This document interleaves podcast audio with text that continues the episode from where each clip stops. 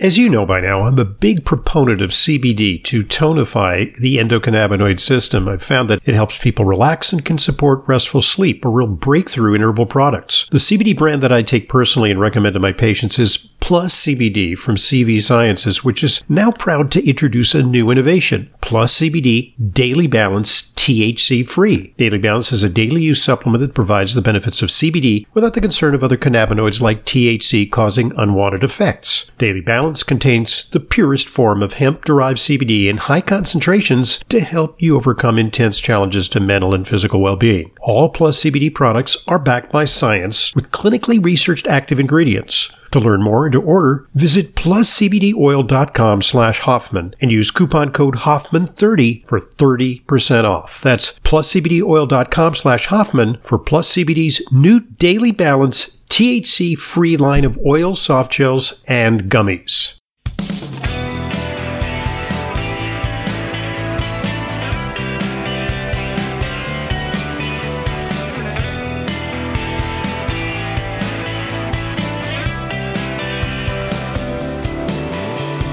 Welcome to today's Intelligent Medicine podcast. I'm your host, Dr. Ronald Hoffman. It's our weekly Q&A with Leyla, wherein we answer your questions. Questions come to questions at drhoffman.net. With me today, of course, is Leyla Muedin, the self-same Leyla for whom this podcast is named, because the eponymous, the eponymous Leyla, uh, because each week uh, we get together and we look at the questions that people have sent us, and we do a deep dive on those subjects. And I think it's great because it's kind of the way we practice in collaboration. You know, I work the medical end and to you know, a certain extent the nutritional end. But uh, once I'm done with the patients, Leyla sees them. And she does a very, very intensive uh, nutrition intervention with them. You know, taking a complete nutrition history and then uh, working on uh, their diet uh, often discovering some things that I might have missed. You know, like sometimes it turns out that patients are guzzling diet soda, unbeknownst to me, and I might have missed that uh, in our uh, initial encounter. I have so much to worry about in terms of writing down all their medications and their medical uh, situations. So uh, we're going to collaborate on today's Q and A with Leyla. Uh, how you doing today?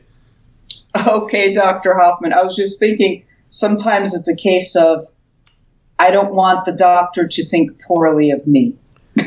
okay. So I can't tell him that I drink diet soda. Are you saying that we're a little bit like good cop, bad cop? You know, maybe. And, you know, it's kind of like it's like an interrogation technique. You know, where a guy comes in and he grabs somebody by the collar and he smacks him around, and then he leaves the room, and then another guy comes in, offers the, the prisoner a, a, cigarette, you know, or a cup of coffee, uh, you know, orders him a sandwich, and says, "Hey, come on, you know, that guy, that guy's horrible you can confide in me. What what really happened? You know, we're going to get you off the hook. right. Sometimes it's a little bit like oh, certainly there, there's no bad cop ever, but uh, you know, it, it's interesting how we're perceived. Yeah, it's, it's a uh, perception. How, it is a and perception. what things are revealed. Yeah, it is a perception. either of us, you know. Yeah. Yeah, yeah. because uh, you know I think doctors represent uh, an authority figure uh, yes, to some extent. Yes. Uh, in some cases, the you're actually more threatening to the patient because you know the patients can have a nice conversation with me about all the medical stuff, but then when it comes down to uh, you know where the rubber meets the road, you know the nutrition, they they are a little bit uh, intimidated by you thinking that you're going to lower the boom, that you're going to be like a draconian taskmaster, you know, ordering them to be on the most uh, restrictive diet, you know, so they kind of you know, sheepishly enter your room, you know, with eyes cast downward, yes. you know. Yes. But then, and the rest of that body language is they fold up. Yes. They fold their arms, they cross their legs, you know. But then they, they look like they want to flee. But then they're relieved to see that you're really not so bad after all, and that you're, you know, you pretty much adapt to, uh, you know, what the on the ground circumstances are, you know, because you know, there's, there's no point in them where they are. Exactly. I simply have to meet them where they are. Exactly. So, uh, what you may hear, I don't know if you're hearing in the background, but you may hear uh, the whoop whoop of uh, sirens in the background. Uh, that is because uh, today I'm under siege. Uh, oh, right. Yeah, so full full disclosure, we're actually doing this podcast uh, via Skype. you are located in Queens, and I'm located mm-hmm. on the Upper East Side, right adjacent to the UN, and I'm under siege today Uh, in fact, Yeah. it, it for for those of you who are in the tri-state area listening to this, uh, you know that the weather is really beautiful this time of year, and this is like a really beautiful, uh, you know, early fall-like day. Uh, it's not officially fall, but it's like the last couple of days of summer, and uh, so this morning I, I was anxious to take a run, you know, because I've been, you know, running in, in hot, really you know, adverse conditions, having to get up really early to beat the heat, and and this morning it was it was you know uh, nice, cool, with low humidity, sunny, little breeze. Uh, and I went outside and I could not get out of the cordon that surrounded my building on the east Oh. side of New York. I I tried. I I gave up The going UN south. and the, the annual meetings at the UN, right? Yeah, and I- Biden's in town today, apparently. I gave up going south because I live slightly north of the UN. So I said, don't, don't go there. That's a mess.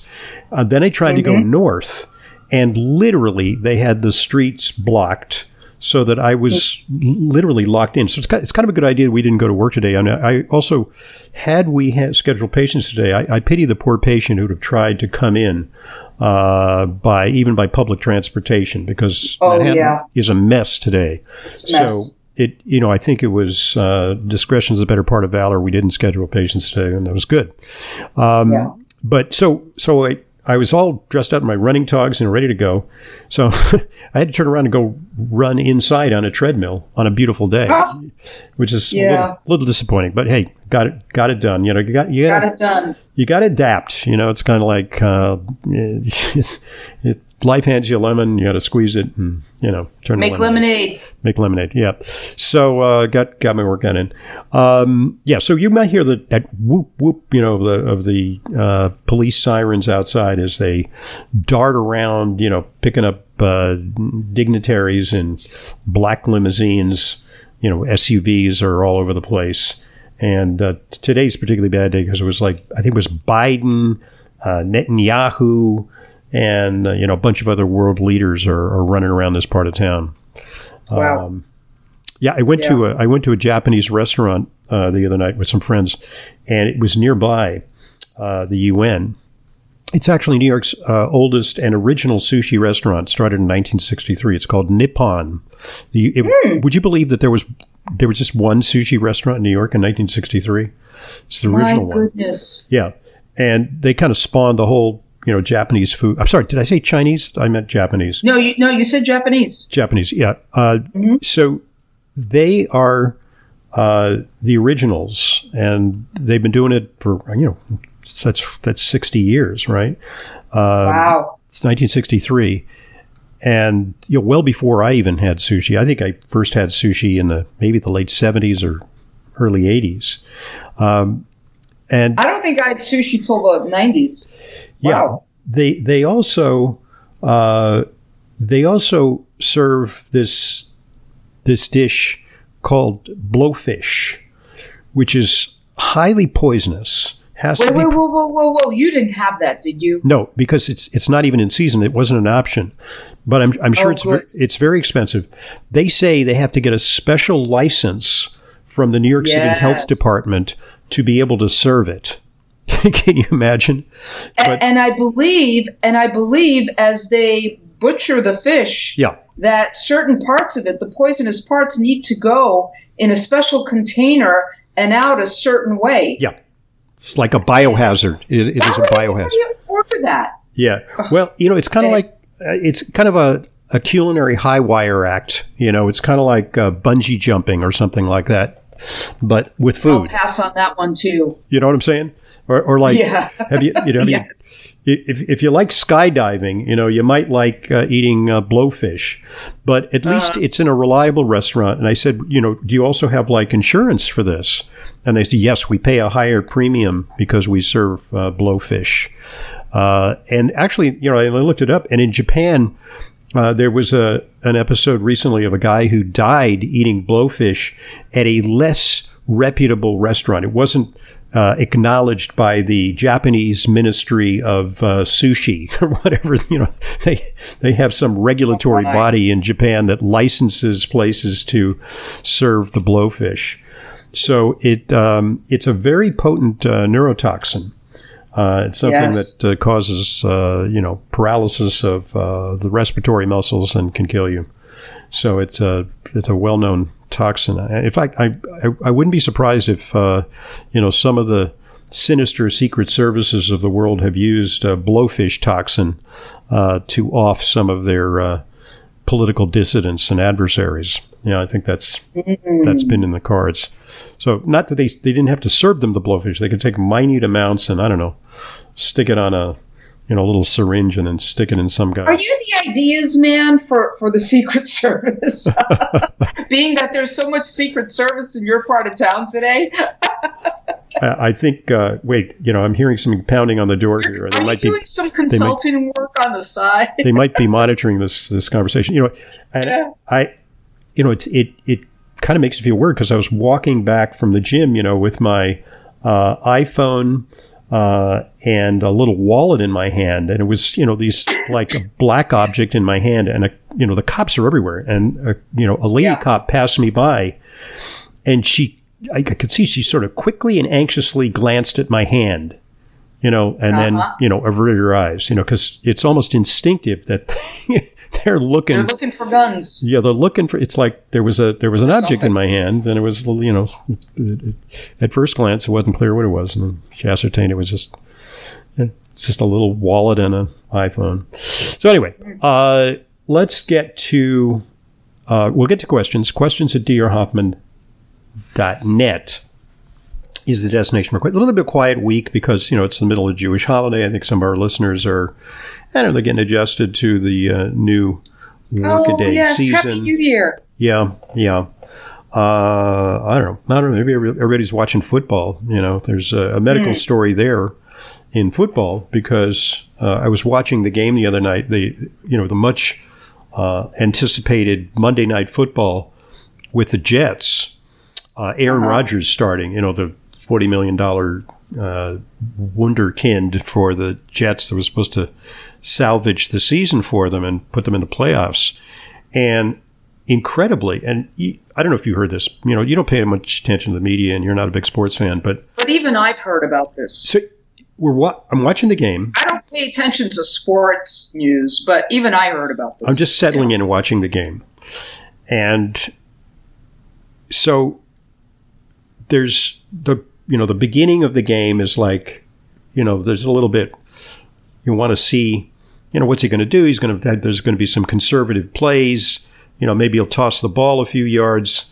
You know he's not going to throw a hail mary into the end zone. It's, and you're just excited to see this guy on the field. He goes back for the fourth play and there's like a safety blitz.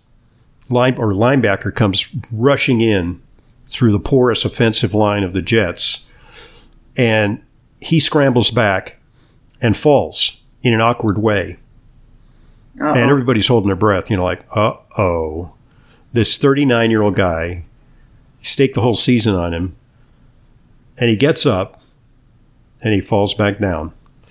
And they say that if you if you zero in on the picture, you can see that his the calf that's involved is big. And what happens is when you when you when you snap your Achilles tendon that joins your gastrocs muscle and your to your to your uh, heel, uh, the the muscle rolls up like a window shade, and it, you get, and so you can see right away that it's that that the tendon has been severed. So yeah, there's a medical story in there because the question is: Is he done? Is he done for? Because he's 39 years old. Is he going to recover? And I'll talk a little bit about it on the on the Saturday show in greater depth. You know, what are some of the ways that because this is an injury that you know you could equally have on the pickleball court. You know, it's pretty common. You know, you go mm-hmm. you make you lunge for the the ball, or and you you know, the, you know and, and you make an awkward move, and all of a sudden you and you can hear it. It's audible. You can Oh, hear no. it. You can hear the snap. It's that is so yucky that you can. It's an injury that you can hear.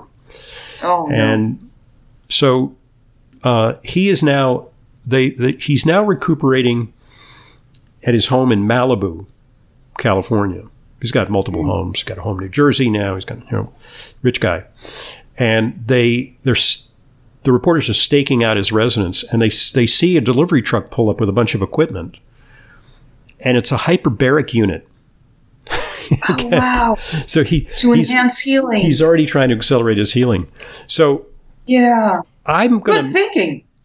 I'm gonna make a very interesting call. This is very early on. A lot of people say he's done. Even if it does heal, he's he's still he's not going to be the same. Uh-huh. Uh, this guy is super determined. Uh, for him, it's not just about money; it's an emotional thing. Uh, he's determined to get well by any means possible. And yeah, it'd be very interesting what goes into the secret sauce of his recovery because the surgery is the one thing. And the, by the way, the surgeon who did it, you know, he does all the big athletes. Mm-hmm. Uh, there have been precedents of recovery from this.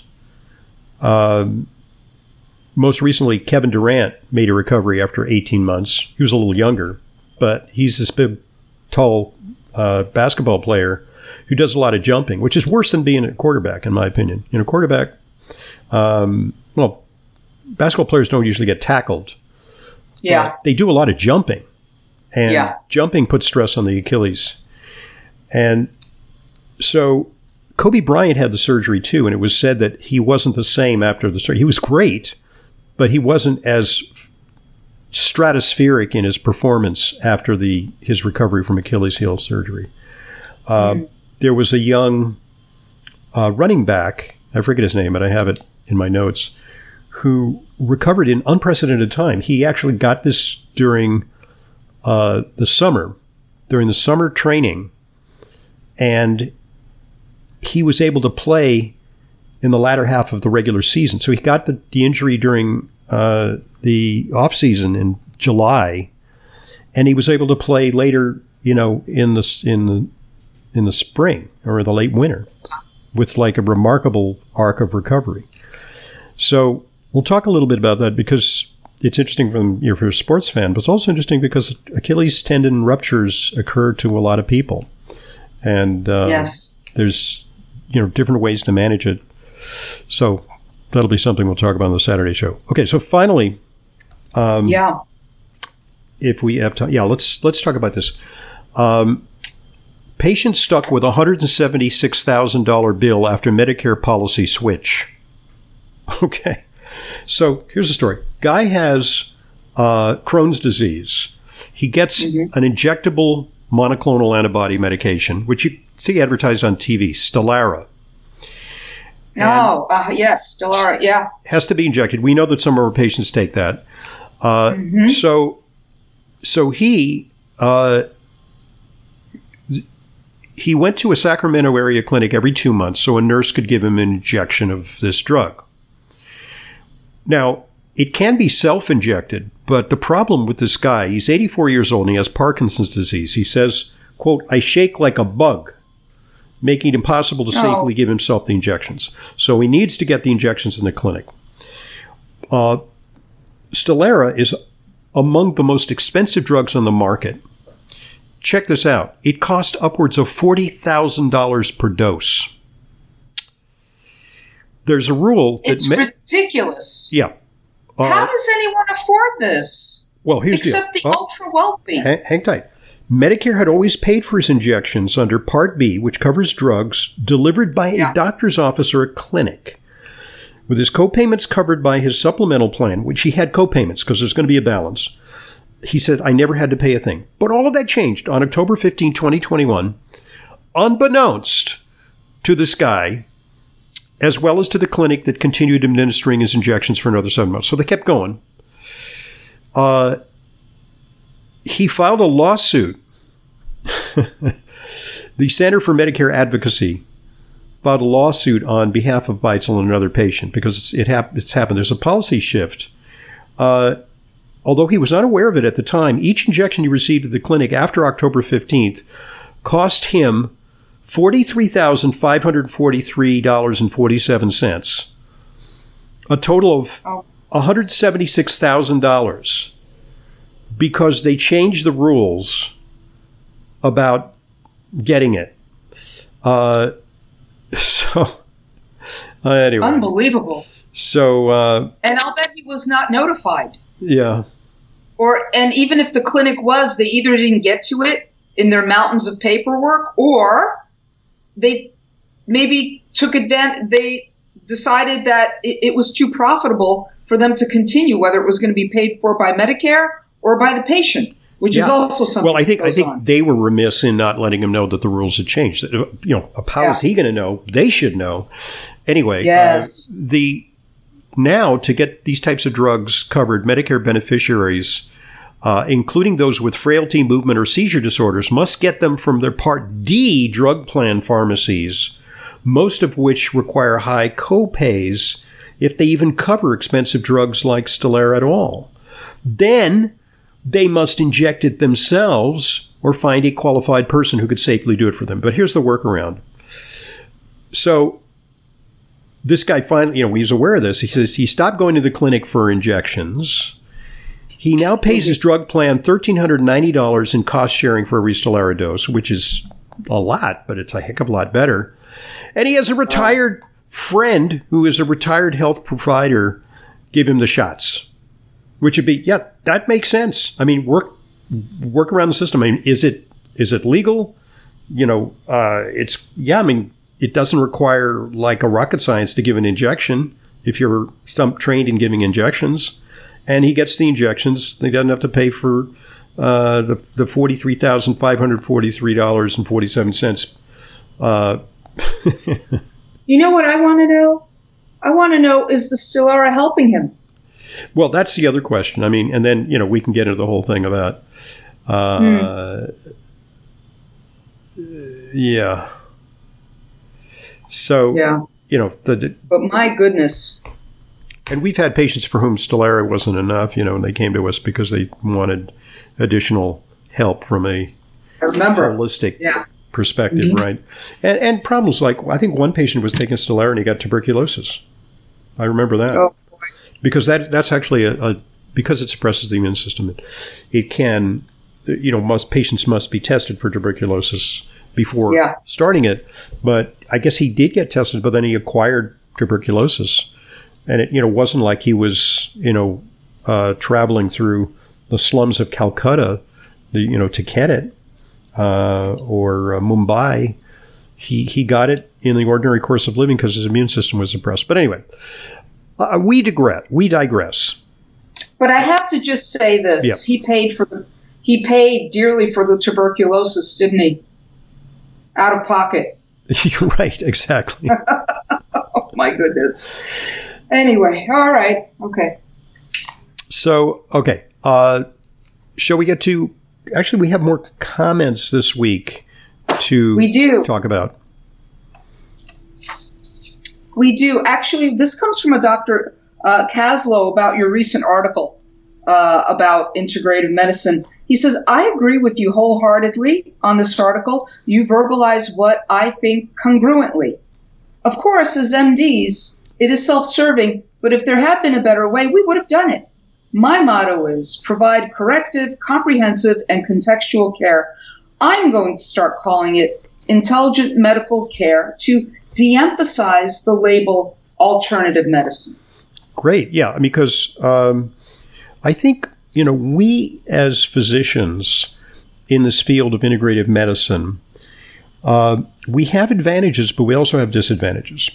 Because some would say that we were indoctrinated into conventional medicine and that we practice a less pure form of integrative medicine.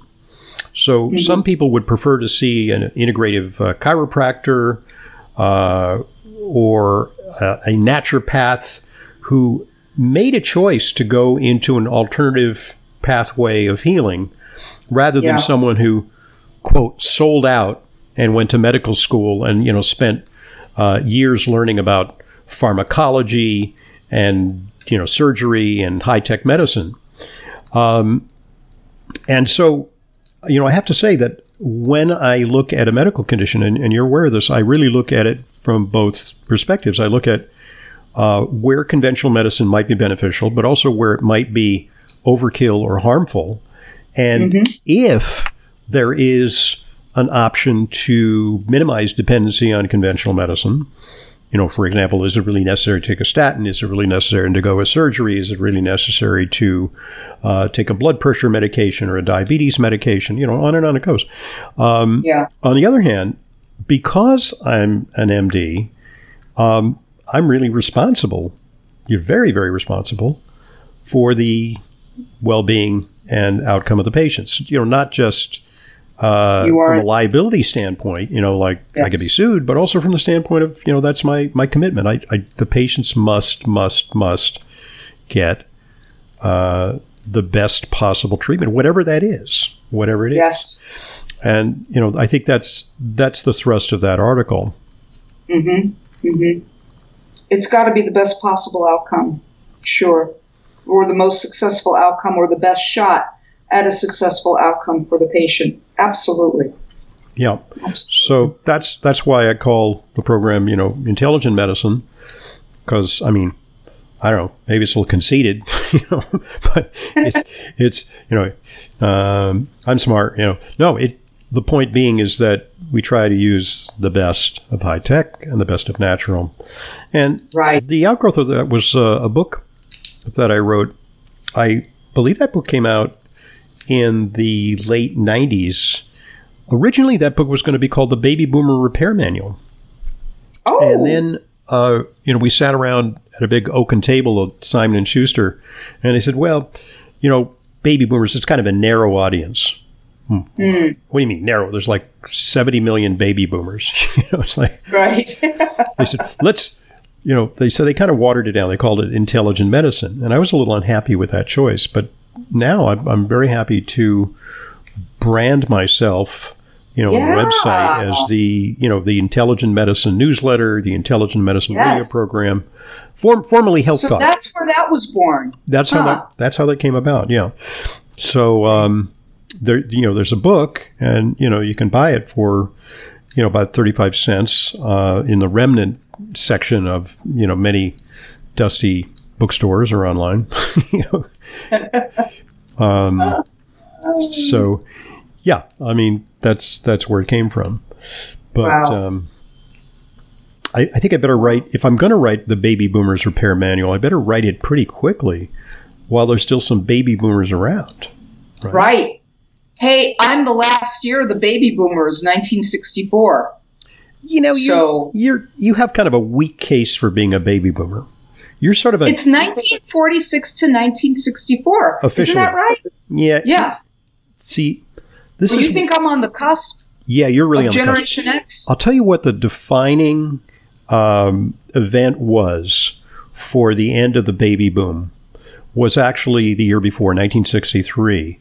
Uh, November 22nd, 1963, which is the oh. date of the assassination of JFK. Yes.